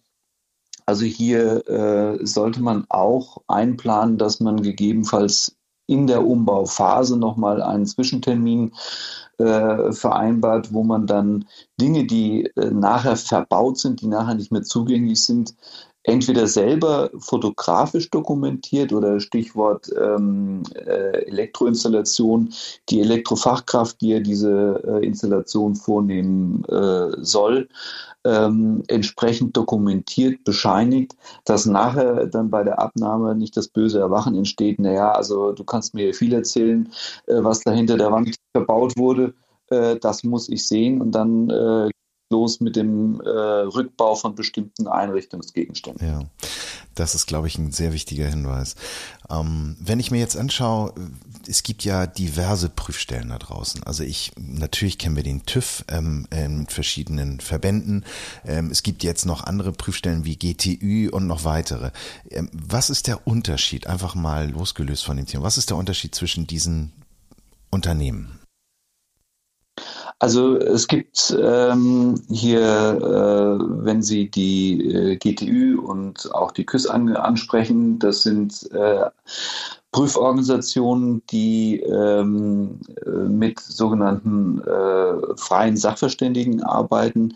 Die übrigen Prüforganisationen, äh, die ähm, äh, man kann es einfach sagen, das sind Angestelltenorganisationen, wo also der, der Arbeitgeber der TÜV oder die DEKRA ist äh, und die ähm, Gesellschaft dann für die Aus- und Weiter Fortbildung der äh, Sachverständigen sorgt. Ähm, der Verordnungsgeber hat es ähm, äh, im Zuge der Liberalisierung dieses äh, Prüfmarktes äh, zugelassen, dass es also auch Dachorganisationen gibt, die dann sicherstellen, dass die von ihnen ähm, äh, zugelassenen äh, Prüfbüros äh, diese Aufgaben und Funktionen genauso erfüllen ähm, wie äh, die der Angestelltenorganisation. Also es ist vom Prinzip äh, ein, eine unterschiedliche äh, äh, Ausrichtung dieser, dieser Organisationsform. Das eine ist quasi so eine Art Franchise-Modell, das andere sind Angestelltenorganisationen. Beide äh, Formen müssen die Vorgaben, die der Gesetzgeber in der StVZO oder im Kraftfahrzeug-Sachverständigengesetz äh, beschrieben haben, erfüllen. Also auf dem Papier äh, müssen alle das Gleiche erfüllen. Okay, okay. Also eine andere Gesellschaftsorganisation, wenn man so will, oder Struktur. Genau. Okay, verstanden. Gehen wir jetzt mal davon aus, ähm, dass wir diesen Bulli umgebaut haben und äh, jetzt die Hauptuntersuchung bestanden haben. Wie geht es denn nach der Prüfung weiter? Wie oft muss ich denn mit so einem Sonder-Kfz, was es dann ja ist, äh, zum TÜV? Gibt es da einen anderen Intervall oder ist das auch alle zwei Jahre? Also vielleicht muss man unterscheiden, ähm, diese ähm, diese, dieses, äh, diese Begutachtung, die man, die man durchführen muss, um den, den Status Sonder-Kfz-Wohnmobil zu erhalten, das ist eine Begutachtung, ähm, die durchgeführt wird, äh, um die, die, hat mit der Hauptuntersuchung erstmal so nichts zu tun, sondern ähm, im Rahmen dieser Begutachtung überprüft der Sachverständige, ob die Vorgaben, die der äh, Verordnungsgeber, also in dem Fall die EU, äh, gepaart mit den Vorgaben, die über die Straßenverkehrszulassungsordnung äh, kommen, ob die alle eingehalten sind. Wir haben das äh, in unserem TÜV-Verbandsmerkblatt 740 mal alles zusammengestellt, was da äh, geprüft und beachtet wird. Also diese, ähm, diese Begutachtung äh, ist, hat mit der Hauptuntersuchung eigentlich nichts zu tun. Äh, die man kann diese beiden Begutachtungen zusammen durchführen, aber ähm, und es wird auch keine Begutachtung zum Sonder-Kfz äh, beendet sein, wenn das Fahrzeug nicht den, den Vorgaben der HU entspricht, also wenn das Fahrzeug nicht verkehrssicher äh, ist, dann wird es also auch keine Hauptuntersuchung geben, also keine positive Hauptuntersuchung geben. Aber grundsätzlich sind diese Begutachtungen voneinander zu trennen. Und wenn man dann den Status äh, Wohnmobil erhalten hat, die Fahrzeuge entsprechend geändert, äh, Fahrzeugpapiere entsprechend geändert äh, worden sind, dann äh, gibt es also auch, äh, je nachdem, in welcher Fahrzeuggewichtsklasse man sich befindet, auch unterschiedliche ähm, Hauptuntersuchungsfristen. Also wenn man das jetzt mal runterbricht auf einen ganz normalen äh, Pkw, also bis 3,5 Tonnen, dann ist die HU-Pflicht, also wenn es ein Neufahrzeug ist, 36 Monate nach Erstzulassung und dann, wie auch beim normalen Pkw bekannt, alle zwei Jahre. Das gilt also für die Fahrzeuge bis 3,5 Tonnen. Dann für die Gewichtsklasse 3,5 bis 7,5 Tonnen äh, wird die erste Hauptuntersuchung äh, nach Erstzulassung nach 24 Monaten fällig, danach jährlich und ähm, für ähm, Wohnmobile, die größer 7,5 Tonnen sind, ähm, ist von Anbeginn an eine jährliche Hauptuntersuchung fällig. Wichtig dabei ist, also gerade wenn man in diese letzte Gewichtsklasse äh, größer 7,5 Tonnen denkt, ähm, das kennt man ja von Nutzfahrzeugen, dass äh, der Verordnungsgeber hier noch die Sicherheitsprüfungen, die ja je nachdem alle sechs oder alle drei Monate anfallen, für die äh, Wohnmobile gibt es keine Sicherheitsprüfung. Also da gibt es nur die eben genannten Fristen in Abhängigkeit der jeweiligen Gewichtsklasse äh, für die Hauptuntersuchung. Also keine SP für Wohnmobile. Und wenn ich dann diesen Status erreicht habe und diese Intervalle natürlich immer fleißig einhalte, welche Kostenersparnis kann ich, mit was für einer Kostenersparnis kann ich denn rechnen, wenn ich jetzt ein Sonder-Kfz zugelassen habe? Also die, äh, die Kostenersparnis ist der sogenannte äh, reduzierte Steuersatz. Ähm, das kann je nach äh, Gewichtsklasse ähm, sehr unterschiedlich ausfallen. Also wie äh, der TÜV hat mit, mit den Steuern wenig zu tun. Insofern kann ich da nicht allzu viel sagen. Aber es gibt, wie gesagt, einen reduzierten Steuersatz. Und ansonsten ähm, die Kosten für die Hauptuntersuchung äh, sind äh, identisch äh, den Anforderungen, die über die Gebührenordnung festgelegt ist. Also insofern ähm, gibt es äh, diesen, diesen Steuervorteil, wenn man die Schlüsselung zum Sonder-Kfz macht. Ich glaube, wir sind schon am Ende unseres Interviews angekommen. Ich denke, wir können das vielleicht auch an anderer Stelle noch weiter vertiefen zu speziellen Themen. Ich danke Ihnen erstmal ganz, ganz herzlich, dass Sie sich die Zeit genommen haben, meine Fragen hier zu beantworten.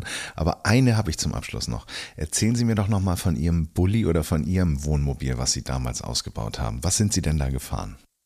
Ich bin den klassischen T2 äh, gefahren. Ich habe einen mir damals in, dem, in meiner Studienzeit einen ausgemusterten Postbully äh, für, für kleines Geld gekauft und habe mir dazu einen ebenfalls äh, relativ alten, ausgemusterten Wohnwagen gekauft und habe das Interieur des Wohnwagens sukzessive, also sprich den Kühlschrank, die, die Spüle, ähm, äh, die, die Gasanlage in angepasster Form dann in diesen Bulli eingebaut, äh, habe mir dann noch vom, damals tatsächlich noch vom Schrott äh, ein, ein Hochdach äh, durch Zufall äh, erwerben können und habe dann sukzessive äh, mir einen richtig schönen T2 damals ausgebaut. Und wie gesagt, mein tollstes Erlebnis war, wie gesagt, dann das Bugrad, äh, was ja eigentlich an jeden Bulli gehört, ähm, dieses Bugrad hat ja diese ABE nur in Form einer Kopie und da bin ich beim ersten Mal tatsächlich durchgefallen. Und äh, beim zweiten Mal, ich bin dann zu einer anderen TÜV-Stelle gefahren, ähm, der hatte das, wie ich fand, äh, absolut pragmatisch gesehen, denn der hat nicht die, die Kopie interessiert, sondern der hat eigentlich nur ähm, das eigentliche, die Bugradhalterung interessiert. Äh, der hat die, das Material überprüft, der hat die Befestigung überprüft, der hat die Festigkeit überprüft.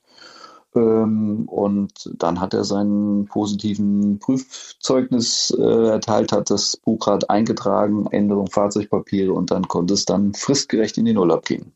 Herrlich. Bleibt am Ende zu sagen, vor dem TÜV sind wir alle gleich. Ich danke Ihnen vielmals für das Gespräch, Herr Schneider, und ähm, freue mich vielleicht auf ein baldiges erneutes. Danke für die Zeit. Gern geschehen.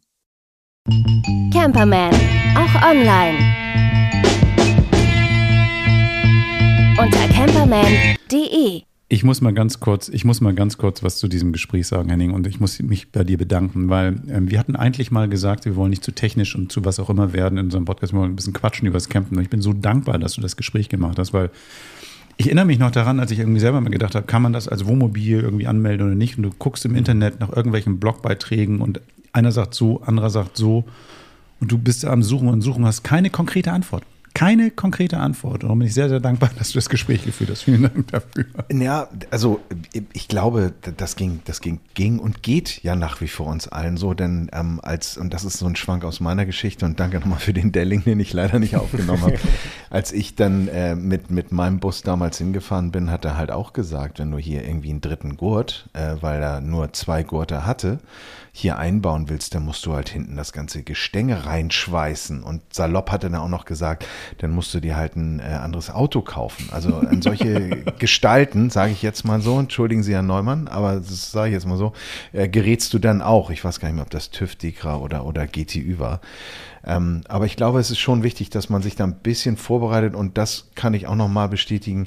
Die Dokumentation beim TÜV auf der Website, die gibt einem schon wirklich eine ganz gute Orientierung. Also wenn ihr da noch Fragen habt, könnt ihr euch da sicher auch direkt, direkt an den TÜV wenden und ähm, ja, lasst doch mal hören, ob ihr da noch Fragen habt oder ob ihr vielleicht in der Richtung noch andere Informationen braucht, dann gehen wir auch gern für euch weiter auf die Suche.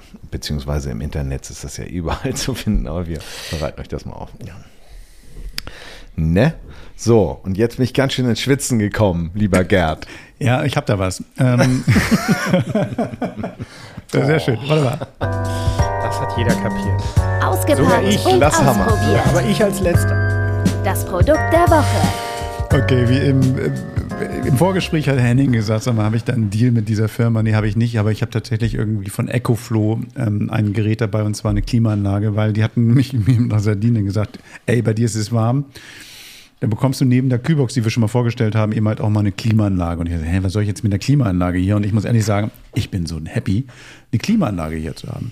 Aus vielerlei Gründen. Also wenn ich jetzt irgendwie zum Beispiel ein Auto habe wie meins, wo ich zwar beim Fahren vorne eine Klimaanlage habe, die aber während der Fahrt gut funktioniert, während des Stillstands aber nicht funktioniert, ich trotzdem drin arbeiten möchte zum Beispiel, ist es vielleicht ganz gut, eine Möglichkeit zu haben. Oder ich gehe im Supermarkt und ähm, meine Frau wartet, weil ich dann irgendwie einkaufen gehe, sie bleibt beim Hund.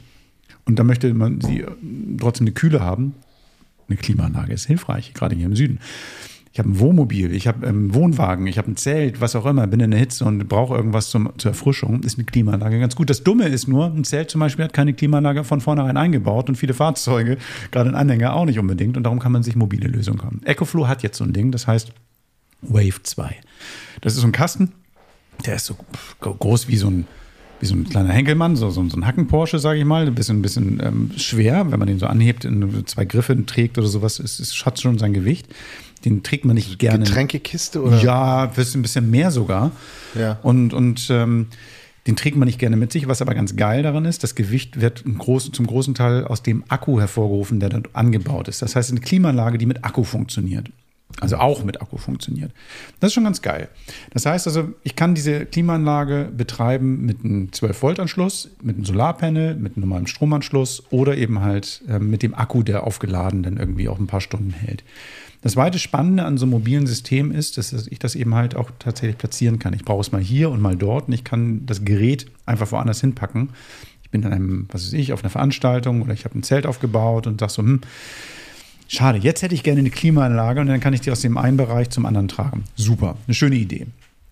Okay, ähm, wie funktioniert so ein Ding? Das heißt also, eine Klimaanlage generell ähm, ist ein großer Apparat, da muss ein Motor drin sein, der holt sich irgendwie die Luft, die im Umfeld ist, kühlt die in diesem System ab und nimmt die warme Luft, die er dann dadurch produziert hat, und führt sie wieder ab. Das bedeutet, ich muss eigentlich, damit das vernünftig funktioniert, so Schläuche anbauen, die dann irgendwie die Luft reinholen und wieder rauslassen. So, das bedeutet, dieses kleine, eigentlich relativ kleine Ding müssen zwei Riesenschläuche angebaut werden, damit die, wie aus diesem Raum, der gekühlt werden soll, diese warme Luft dann nicht wieder reinströmt. Das ist ein bisschen umständlich und ähm, da haben die sich so, das ist ganz lustig, diese Schläuche, die sie da haben, das sind so auseinander, wie so eine Ziehharmonika, also Auseinanderziehschläuche, die so fest montiert werden können. Funktioniert eigentlich ganz gut. Ähm, damit die gehalten werden können, gibt es ja so einen kleinen Spir äh, Styropor-Einsatz, da können die so reingesteckt werden. Könnte man zum Beispiel auch, wenn man das im Van macht oder im Camper macht, ins Fenster klemmen, Fenster sozusagen zumachen, dann hast du diesen Styropor-Einsatz davor und dann, dann ähm, bleibt quasi die Luft im Wagen, die dann da rein soll und die Luft, die draußen ist, die kommt nicht rein, die nicht rein soll. Das ist, haben die ganz gut gelöst. Man kann das natürlich mit der Pappe auch selber machen, relativ einfach, aber das ist schon dabei. Was noch ganz geil ist, ähm, der Akku, das gefällt mir wirklich gut. Ich lade den irgendwie meinetwegen, wenn es jetzt nicht ganz so, ähm, wenn ich die jetzt nicht gerade brauche, mit einem Solarpanel oder sowas auf. Also produziere keinen äh, teuren Strom oder nutze keinen teuren Strom, sondern kann eben mal das Ding aufladen. Was ein bisschen doof ist, Solar funktioniert dann, wenn die Sonne doll scheint. Wenn die Sonne doll scheint, ist warm, dann bräuchte ich eigentlich die Klimaanlage. Also eigentlich ist es irgendwie ein bisschen quatschig so äh, mit so einem System. Also also ich muss immer so ein bisschen, muss ein bisschen spielen. So, mm, jetzt, jetzt heute brauche ich die, aber ja, schade, hätte ich die mal gestern aufgeladen. Also man muss immer ein bisschen rechnen. Also eigentlich kommt man im normalen Benutzungsszenario nicht drum herum, irgendwie eine Stromquelle zu nutzen, 12 Volt oder, oder eben halt 230 Volt oder sowas, damit man irgendwie auch diese vernünftig nutzen kann. Was geil ist, ich kann das ganze Ding per App steuern, wie eigentlich alle EcoFlow-Geräte. Das ist einmal mit meiner App verbunden. Kann ich sagen, so hier ein bisschen mehr, ein bisschen weniger. Was ganz praktisch ist, nämlich angenommen, ich gehe aus dem Wohnmobil raus oder aus dem, dem Van raus, gehe ein bisschen einkaufen, bin im Supermarkt, stelle das Ding an und komme dann in einen gekühlten Raum, ein gekühltes Ambiente rein. Finde ich super praktisch. Ansonsten, ja, was gefällt mir nicht? Also es gibt tatsächlich einige Sachen, die mir nicht gefallen an diesem Ding. Und zwar ist es das, das zum Beispiel der Wasserauslass. Also jede Klimaanlage bei der Produktion von, von Kühle produziert eine Feuchtigkeit, eine Flüssigkeit. Und da drin ist ein kleiner Flüssigkeitsspeicher.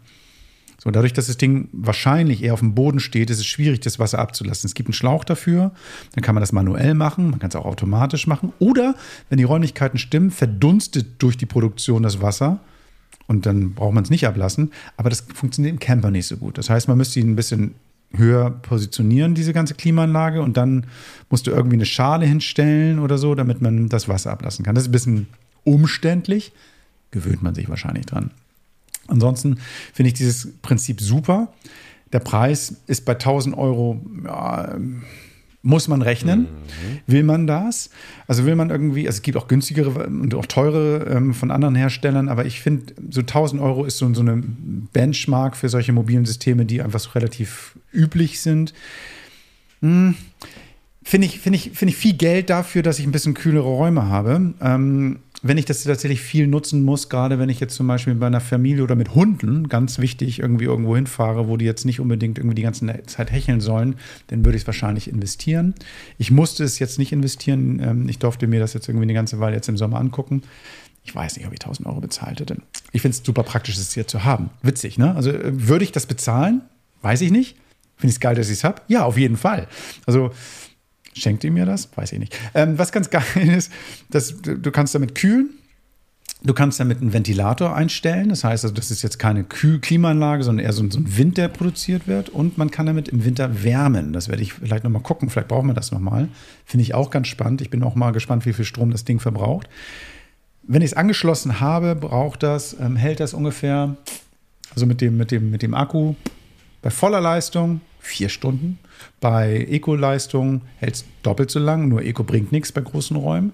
Das heißt, ich muss schon diese normale volle Puller machen, damit es dann irgendwie auch genügend ähm, bringt. Ich würde mal sagen, so eine Zeltgröße, 15, 20 Quadratmeter oder ein Van schafft da gut einen richtigen Raum, wo dann Türen und Fenster sind. Da musst du davor sitzen, um wirklich so, so einen Effekt zu haben ich glaube, manchmal ist so Kühle oder irgendwann ein kühler Raum oder so eine Temperatur auch wirklich so eine ganz individuell, individuelle Gefühlssache. Einige finden es allein schon toll und erfrischend, wenn so ein bestimmter Duft da ist. Andere finden es geil, wenn da so ein Wind auf den Körper weht, aber im Prinzip bringt das keinen Kühleffekt wirklich. Ich glaube, man muss es mal ausprobieren. Ich finde so eine Kühlanlage, eine Klimaanlage spannend, ähm, aber für mich ist es noch nicht ganz ausgereift. Aber guckt euch das mal an, wenn ihr die Möglichkeit dazu habt. Ich kann sein, dass es für euren ganz speziellen Campingzweck gut ist. Also nochmal, für Hunde, für kleine Kinder, wenn man so, so unterwegs ist, unabdingbar. Man braucht sowas, bei, gerade in, in heißen Regionen, irgendwie eine Möglichkeit, das zu kühlen. Ähm, für normale Leute, ja, Fenster auf, ne? so, ähm, ich habe eine Frage, Gerd. Ja. Ähm, äh, ich habe das in dem Schlauch, glaube ich, verstanden. Also Ja. Anluft äh, und, und Abluft. Ja. Ähm, das heißt, äh, die, die, die angesogene Luft kann ich also aus dem Auto-Innenraum holen, aber ich muss dafür sorgen, dass die warme Luft rausgeht. Genau. Ähm, wenn ich mir das jetzt so vorstelle, ich transformiere mich, also beam mich jetzt mal in deinen Günni rein, weil das ist ja eigentlich so ein Auto, wo du so ein Ja. Ding brauchen könntest Ja, und fährst absolut. nach Italien runter Absolut. und hast den Hund, der hechelt und kippt fast um und man selber ist auch kurz vorm Hitzetod. Ja. Ähm, Gibt es da Lösungen, die man in die Fenster einklemmen kann, so wie man das auch kennt von anderen Autos, dass du so ein Blech hast, was du dann Scheibe zu und da sind dann so Riffellüchte, ähm, so, so, so Lüftungsschlitze drin, ähm, weil ich kann mir, also ich kann mir das gut vorstellen, gerade für Oldtimer-Fahrer. Ähm, meine Klima ist kaputt. Meine Klima würde die Reparation, die Reparation, die äh, Reparatur 1000 Euro kosten. Also ich kann mir auch so ein, so ein, so ein Flow-Ding da besorgen. Ähm, aber wenn ich jetzt unterwegs wäre, wäre mir die, wären mir die Luftgeräusche viel zu krass. Und, und wenn ich immer mit einem offenen Fenster fahren müsste, wo ich dann diesen Schlauch einklemme, dann kann ich gleich bei offenem Fenster. Also während der Fahrt würde ich es, glaube ich, nicht nutzen. Also ich glaube, ich würde das ähm, tatsächlich Ja, nur, wenn dann ich brauche ich es aber. Ja, da hast du recht. Aber ich brau- glaube, dann brauche dann, ja. dann ist nicht das Gerät Dann dafür, hast du die glaube ich. 12 Volt Spannung. Ich Ne? glaube, ich würde ich würd's, Ach ich, so. also ich würde es dafür nicht nutzen. Ähm, aber du hast recht, das ist eine gute Idee. Also ich glaube, du hast keine Möglichkeit, das ohne weiteres, ohne diese Fahrgeräusche dann zu machen, weil der Schlauch muss ja irgendwie raus. Und egal wie weit du den raussteckst, selbst wenn du es nur so in so ein Fenster reinklemmst und da so zwei Löcher drin sind, dann wirst du irgendwie Fahrgeräusche hören. Also ich glaube, da kommst du nicht ganz Ja. drum rum. Und die nächste Frage ist Geräusche. Also wenn das Ding jetzt Ist laut. im Ist laut. Ist laut. Okay, also sprich, du hast dann dein Büro im Bus und kannst keinen Gedanken fassen, weil das Ding so rödelt. So laut ist es nicht, aber zum Beispiel einen Podcast aufnehmen oder irgendwelche Sachen würde ich nicht machen, aber du hörst es schon. Ne? Du hörst nur so dieses typische Geräusch von solchen Apparaturen, das hörst du schon. Ähm, das hat mich jetzt nicht so sonderlich gestört. Es ist im Prinzip, also ich komme aus der Großstadt und bin dann aufs Land gezogen. In der Großstadt hast du auch oftmals, egal wo du wohnst, irgendwie so, so Autobahn- oder ähm, Straßengeräusche. Also man gewöhnt sich da ein bisschen dran, aber es ist nicht leise. Es ist überhaupt nicht flüsterleise. Und man hört das schon. Und, und dritte Frage, ähm, ein bisschen technisch. Ähm, welche Räume kühlt das Ding? Also sagen wir mal so, habe ich jetzt eine Datsche irgendwo in, in, äh, in Polen, waren wir ja nun letzte Folge gerade, äh, und, und weiß, dass es da im Sommer unerträglich heiß ist. Also welche Raumgröße circa kann man damit? 10, 12 womöglich Quadratmeter. kühlen? Ist eine sehr spezielle Frage. Nee, nee, jetzt, nee. ja. 10, Ja, 12 Quadratmeter finde ich gut. Ich meine, ähm, ich glaube tatsächlich, das ist von der, von der Leistungskraft, ähm, so wie ich das jetzt eingeschätzt habe, die letzten Wochen, Ja. ähm, eher kleiner sogar noch. Also ähm, so 8 bis 10, 12 Quadratmeter ist gut. Also so ein Wohnmobil, so ein Also ein Wohnwagen. Raum, den du schön Ein Raum, den du kannst. dicht machen Ja, kannst, okay. ist super. Okay. Ähm, so, so ein, ähm, wir hatten ja auch mal in einer Folge, irgendwie auch letzte Folge, glaube ich, auch ähm, so, so ein Zelt vorgestellt, so ein, so ein Baumwollzelt. Das ist von der Größe super. Ähm, größer, größer schafft sie nicht. Ah, Ich finde die Vorstellung, ich finde die Vorstellung, campen zu gehen und dann eine Klimaanlage reinzustellen, irgendwie ein bisschen absurd. Ja, aber ich glaube, Ja, wir, wir, wir kommen dahin. Ja, aber ich mein, Ja. mein erster Gedanke war eigentlich tatsächlich eher so, ähm, was mache ich, wenn ich so ein Auto habe, was eben keine Klimaanlage Ja. hat? So, ich sehe das tatsächlich eher im Auto. T3, da finde ich das, so. ja, ja. Ja, ja. Und da finde ich das total interessant. Ich habe jetzt auch parallel mal geguckt und ich habe jetzt auch mal so eine Bewertung gesehen. dass das Gerät ist ja auch relativ von der Größe relativ kompakt. Ne? Sieht Ist ja geil irgendwie so eine große wie so Kühlbox. Raumschiff. Also ich glaube, das komplizierteste sind tatsächlich diese beiden, diese, diese Schläuche. Schlauchgeschichte. Absolut. Das macht es wahrscheinlich eben für den mobilen Einsatz, also so eher ein bisschen schwierig. Da müsste man sich tatsächlich überlegen, wenn man jetzt sagt, Ein Loch bohren. so, so ja, naja, tatsächlich. Ein Loch bohren und dann eben wie so ein, wie so ein Abluftgitter dann, also wenn man das jetzt bei einem Auto hat, bei Küche wäre so, gut, wenn du diesen Küchen so, äh, diese, diese, Ausgang genau, hast. sowas. Und da kann ich mir das vorstellen, dass das eigentlich ganz spannend ist. Und ähm, so die Bewertungen sind eigentlich, ich habe hier zwei Bewertungen genau. Und die eine ist so mittelmäßig, da heißt nur komplizierte Luftführung. Ja. Und dann kann ich sagen, ja, okay. Wenn ich Stimmt. aber da weiß, wie ich das löse, dann kommt das andere zum Tragen. Mobiles Klimagerät, hohe Leistung bei geringerem Strombedarf, Bedarf, Solarstrom Strom und Akku optional. Großartiges Gerät, App-Steuerung, zwei Schläuche gehen nach außen auf Wunsch. Im Gegensatz zu den sonst auf dem deutschen Markt angebotenen Geräten. Und dann ist das Gerät deutlich leiser als meine bisherigen mobilen Klimageräte. Super. Also genau Also- das, das trifft es genau. Genau diese Bandbreite trifft es auch tatsächlich genau. Also das heißt, also ich kann mir auch vorstellen, dass es nicht diese patente Superlösung für jeden ähm, Bedarf gibt. Ne? Also ich glaube, ähm, man muss sich da am Markt mal erkundigen, was so besser passt. Ich habe jetzt zum Beispiel hier in Italien, die sind es ja gewohnt mit so großen Hitzen. Die haben jetzt irgendwie so Luftkühler. Das ist im Prinzip eigentlich in das, was man so kennt. Man packt eine Schale Eiswürfel von, von, von Ventilator und das haben die perfektioniert. Und da gibt es so Apparate für, wo du dann so ein bisschen Flüssigkeit und Kühlmodule reinpackst. Das wird hier massiv verkauft. Für einige reicht das. Glaube ich. Für einige reicht das. Ja, Aber das hatte ich auch schon mal. Aber das heißt eben eine halbe Stunde und dann brauchst du den nächsten ja, Eiswürfelbeutel. genau, ne? genau, genau. Also ich finde das also Konzept ich ist zum geil. Ich finde das Konzept geil. Nur, nur ich, ich weiß nicht genau, ob ich immer so ein Ding ich- mit mir rumschleppen wollen würde. Ja, Das ich weiß, so, was du meinst, aber auch mit einem Tausender. Nur bei mir ist jetzt ganz konkret, an meinem Beispiel, bei meinem Landy. Ne? Ich habe mir mal eine Klimaanlage zum Nachrüsten für mein Landy Hm. geba- gekauft. Die hat mich auch 800 Eier gekostet. Das Ding jetzt noch nachzurüsten und einzubauen, das ist ein Riesenaufwand. So, und wenn ich jetzt sage, irgendwie, ich fahre mit der Kiste sowieso nur zu zweit, in der Mitte habe ich ein groß, also habe ich viel Platz, da könnte hast das genau schön stehen.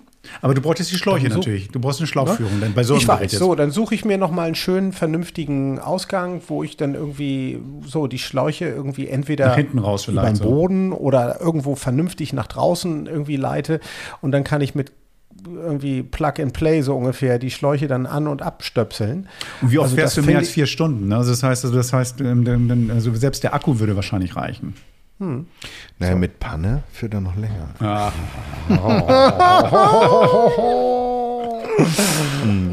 Aber dann ist es ja auch, wenn Wuppi das Ding in seinem Landy oder was auch immer in seiner Flotte verbaut, dann ist es ja auch kein mobiles Gerät mehr. Das ist ja eine stationäre Aber ich habe Installation. wieder, aber ganz kurz, ganz kurz nochmal, ich habe hab nochmal einen kleinen Appell und das ist jetzt der Sommer. Ich hab geht- dich lieb, Wuppi. Ich, ich dich Der, auch. der Sommer geht jetzt langsam zur Neige. Wir sind jetzt quasi schon auf der auf, in, in the verge zum, zum, zum Herbst. Aber das Ding ist, das Ding ist irgendwie, im Wagen ist es trotzdem warm. Das heißt also Hundebesitzer, ihr beide seid ja auch Hundebesitzer. Mhm. Ich habe jetzt gerade wieder gelesen und es, ist, es kotzt mich an, sowas lesen zu müssen, dass irgendwelche Leute ihren Hund im Wagen gelassen haben und der dann irgendwie gerettet werden musste oder sowas. Ist, sowas ist widerlich. Mhm. Ähm, und für sowas ist eine Klimaanlage einfach geil. Ne? Dass du, ähm, Klar, man sieht das von außen nicht, dass eine, eine läuft, aber der Hund merkt's. Und das heißt also von daher irgendwie in irgendeiner Form, wenn man, wenn der Wagen zu alt ist oder irgendwie nicht die Möglichkeiten bietet, dafür ist so ein Gerät echt gut, ne? Und gerade Günni, du sagtest es, Henning, also perfekt. Du hast irgendwie, die, Ja. schaffst du eine Atmosphäre da drin, dass man wirklich einkaufen gehen kann und so und stirbt. Super. Ja, ja, ja, also Hund oder generell eben auch, ähm, sieht man ja auf dem Caravansalon, hat man das ja auch gesehen, bei auch schon Mittelklasse-Wohnmobilen, die ja nun mittlerweile einen Preisschub gemacht haben, die gehen jetzt bei 60 los, aber die sind dann optional entweder auch mit Fußbodenheizung, gut, die sind ein bisschen mehr, aber dann eben auch mit äh, Klimaanlage oben verbaut. Ja. Also ähm, ja, ich fürchte, das wird auch was die ganze Global Warming Aria angeht, ähm, immer mehr zum Thema. mehr. Aber ich muss dir eins sagen, das machen die bei EcoFlow schon sehr schlau. Die zeigen dir dieses futuristisch geil designte Ding, was aussieht wie aus Kampfstern. Galactica. Und dann ähm, machen sie in der Slideshow an Bild 8 diese Wurstschläuche. Nein, das ist jetzt gemeint. Also drei oder vier. Wo du so denkst Ja. so, boah geil, kaufe ich mir, das sieht ganz cool aus. Ich wollte Und erst fragen, so. geht's auch ohne Und Schläuche? dann die. Würste. ey, Ich ja, habe das ja. jetzt ausgepackt, dachte ich, so wollen die mich verarschen. Jetzt habe ich solche Ja, Kackdinger, ja. die ich da irgendwie anhängen Ja, muss. armdicke halt so. Schläuche. Aber da muss es, also ich glaube, da kann es schöne Lösungen geben. Ja. Aber ich äh, denke mal auch, die sind eher auf Innenräume aus Ja. und weniger auf, auf, auf fahrende Autos. Ja, ja. Okay, spannend, spannend. Bleiben wir, bleiben wir dran. Wird es bestimmt noch sehr viel mehr geben in ich Zukunft. sagen, ne? ich glaube, das ist ein äh, sehr, also ein ambivalentes, aber auch ein ganz, ganz, ganz essentielles Ja. Thema. Also eher als die Fußbodenheizung, wie du sie ja, glaube ich, demnächst Marco in deinem Bus Polo. auch verbauen willst. Jetzt plaudere ich mal aus dem Nähkästchen. Neulich kam man zu mir, Wuppi, kannst du mir eigentlich eine Fußbodenheizung einbauen? Eigentlich wollte ich zuerst die Klappkaribik. Mhm. Und dann hast du gesagt, Kettler baut keine Klappkaribik mehr. Ja. Und dann habe ich Genau. gesagt, dann mach doch Wärme anders. Dann mach wenigstens die Ja, Fußbodenheizung. Ja, ja. Und dann hast du gesagt, die mache ich dir Gasbetrieb. Okay, das machen Mit die dem- beiden mit Herren dem hier noch rosa Plüschteppich. Nachdem ich gleich den, den Ausstieg gemacht habe, werden die Perlon. beiden sich noch weiter unterhalten. Das ist irgendwie, glaube ich, ähm, die Sache mit den beiden braucht ihr nicht Schalten dabei Sie wieder ein, wenn Sie Wuppi sagen hören, mein Auto läuft. Wir machen irgendwie ein paar Links noch dazu bei den, in die Shownotes rein. Da könnt ihr alles nochmal nachklicken, wenn ihr wollt. Und ähm, ansonsten bleibt uns gewogen. Gebt uns ein Lob, ähm, teilt uns und überhaupt, ihr wisst, wie das Ganze läuft. Wir haben irgendwie die Möglichkeit, dass ihr bei Spotify und bei Apple uns auch irgendwie eine bewerten könnt. Genau. Macht das, macht das doch mal. Macht das doch mal. Genau. Das wäre toll, wären wir sehr dankbar. Und wenn ihr Ideen habt, Anregungen, Inspiration oder auch nur Feedback, dass ihr sagt, tolles Gewinnspiel oder super schön oder können wir mal darüber reden, immer her damit. Wir freuen uns, wir sehen uns und wir hören uns Es war nächste schön. Woche Donnerstag. Tschüss, tschüss. Dankeschön. Tschüss. Macht's gut, ciao. Das war Camperman. Seid auch nächstes Mal wieder dabei.